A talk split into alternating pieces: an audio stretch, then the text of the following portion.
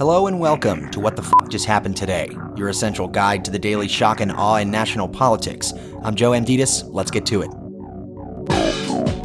It's Tuesday, February 20th, 2024. Welcome to day 1127.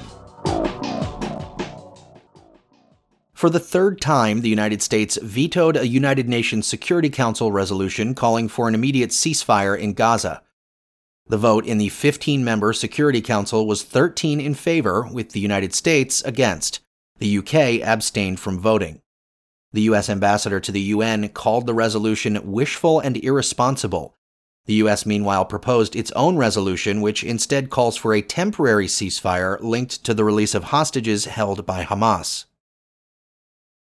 At the same time, the Biden administration is preparing major sanctions against Russia in response to the death of opposition leader Alexei Navalny. Russia claims that Navalny lost consciousness and died after taking a walk in the Arctic prison, where he was serving a combined sentence of more than 30 years on charges of extremism and fraud, which he had denied. The substantial package of financial penalties will come on the eve of the two year anniversary of the Ukraine war, National Security Advisor Jake Sullivan said.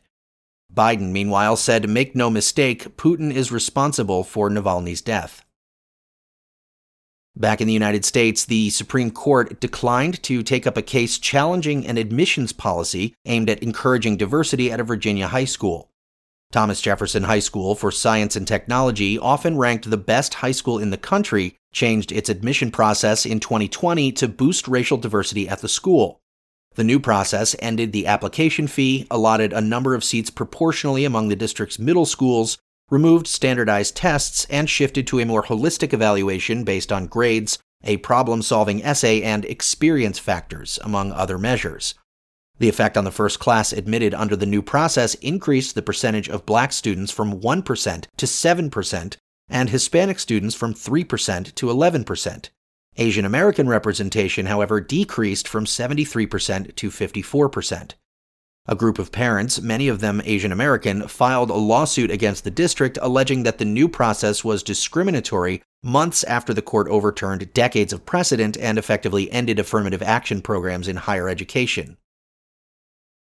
Moving on, an FBI informant was indicted on two counts of providing agents with false information about Joe Biden and his son Hunter Biden during the 2020 presidential campaign.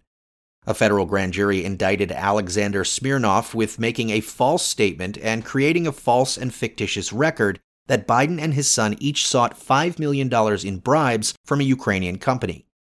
Congressional Republicans, specifically James Comer and Jim Jordan, have repeatedly praised Smirnov as credible and put his uncorroborated claims at the center of their impeachment inquiry into Biden.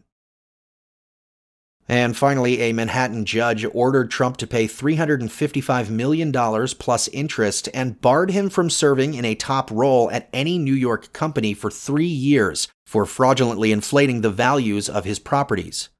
Justice Arthur Engoron concluded that Trump, his sons, and two former top finance executives were civilly liable for falsifying records, issuing false documents, and related conspiracy offenses.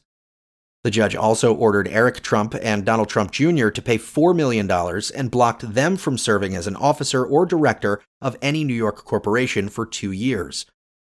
The Trump Organization's former longtime chief financial officer Allen Weisselberg was ordered to pay a million dollars, and New York Attorney General Letitia James said that with prejudgment interest, the total judgment reaches over $450 million. The judge also criticized Trump and the defendants for refusing to admit wrongdoing for years, saying their complete lack of contrition and remorse borders on pathological. Around the same time, Trump announced the launch of a new line of $399 Trump branded sneakers. That's all for now. You can find the links and sources for all of these stories on the main website. And as always, visit whatthefuckjusthappenedtoday.com for the latest news and headlines. Until next time, I'm Joe Amditis.